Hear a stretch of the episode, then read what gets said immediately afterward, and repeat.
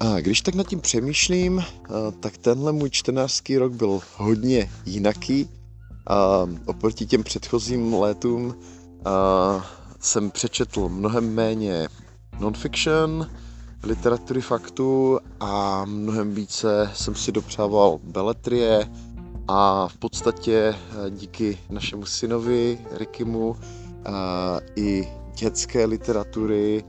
Chodili jsme hodně do knihovny a četl jsem společně s ním spoustu jeho oblíbených jako gamebooků, komiksů a tak dál. Nicméně to nejsou knížky, které bych zrovna recenzoval tady v podcastu, protože nejsem asi jejich jako hlavní cílovka a nejsem prostě ten čtenář, který se plně vychutná. Často jsou to fragmenty, které mu čtu nebo které čteme společně a, a to mi taky přijde, že to není dostatečné, abych tu knížku jako celek zrecenzoval. Nicméně, když už jsme u té beletrie, tak jsem přečetl další knížku od Neila Gaimana a je to jeho hodně slavný román American Gods, podle kterého je i seriál, na ten se docela těším. A je to knížka, která si myslím, že vybočuje v jeho tvorbě. Je jinačí než Sandman, je jinačí než... Uh, já nevím, Neverwhere a další knížky, které jsem letos četl a recenzoval od něj. A je to knížka, která opravdu je nějakým způsobem uh, opřená o americké reálie, americké prostředí a uh, co mě tam taky fascinovalo, je uh, jeho úvod, m, který k tomu namluvil a ze kterého vyplývá, že ta audiokniha, kterou já jsem četl na uh, Audible, uh, nebo poslouchal na Audible, tak je velmi podstatně rozšířená oproti původnímu knižnímu vydání. On tam vlastně v tom úvodu i vysvětluje, jak se tady tohleto seběhlo a jak složitý editační proces tomu předbí, předcházel.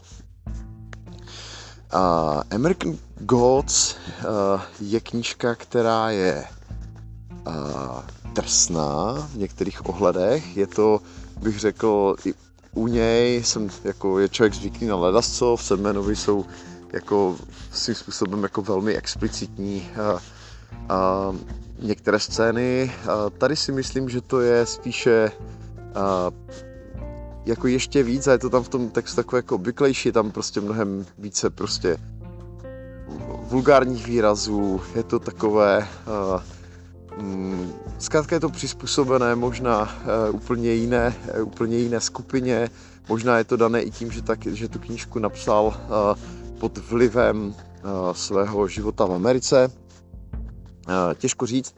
Každopádně je to román, který se mi velmi líbil. Uh, má uh, zajímavé postavy. Uh, hlavní postava Shadow je uh, trestanec, který se uh, řízením osudu dostane uh, do soukolí uh, války mezi americkými bohy, starými a novými. Celé je to dále proloženo takovými mezikapitolkami, které mimochodem načetl sám Gaiman.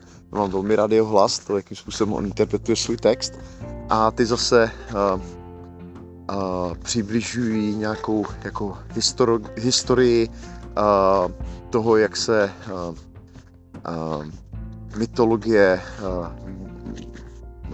bohosloví ze starého kontinentu dostávalo do Ameriky různými cestami.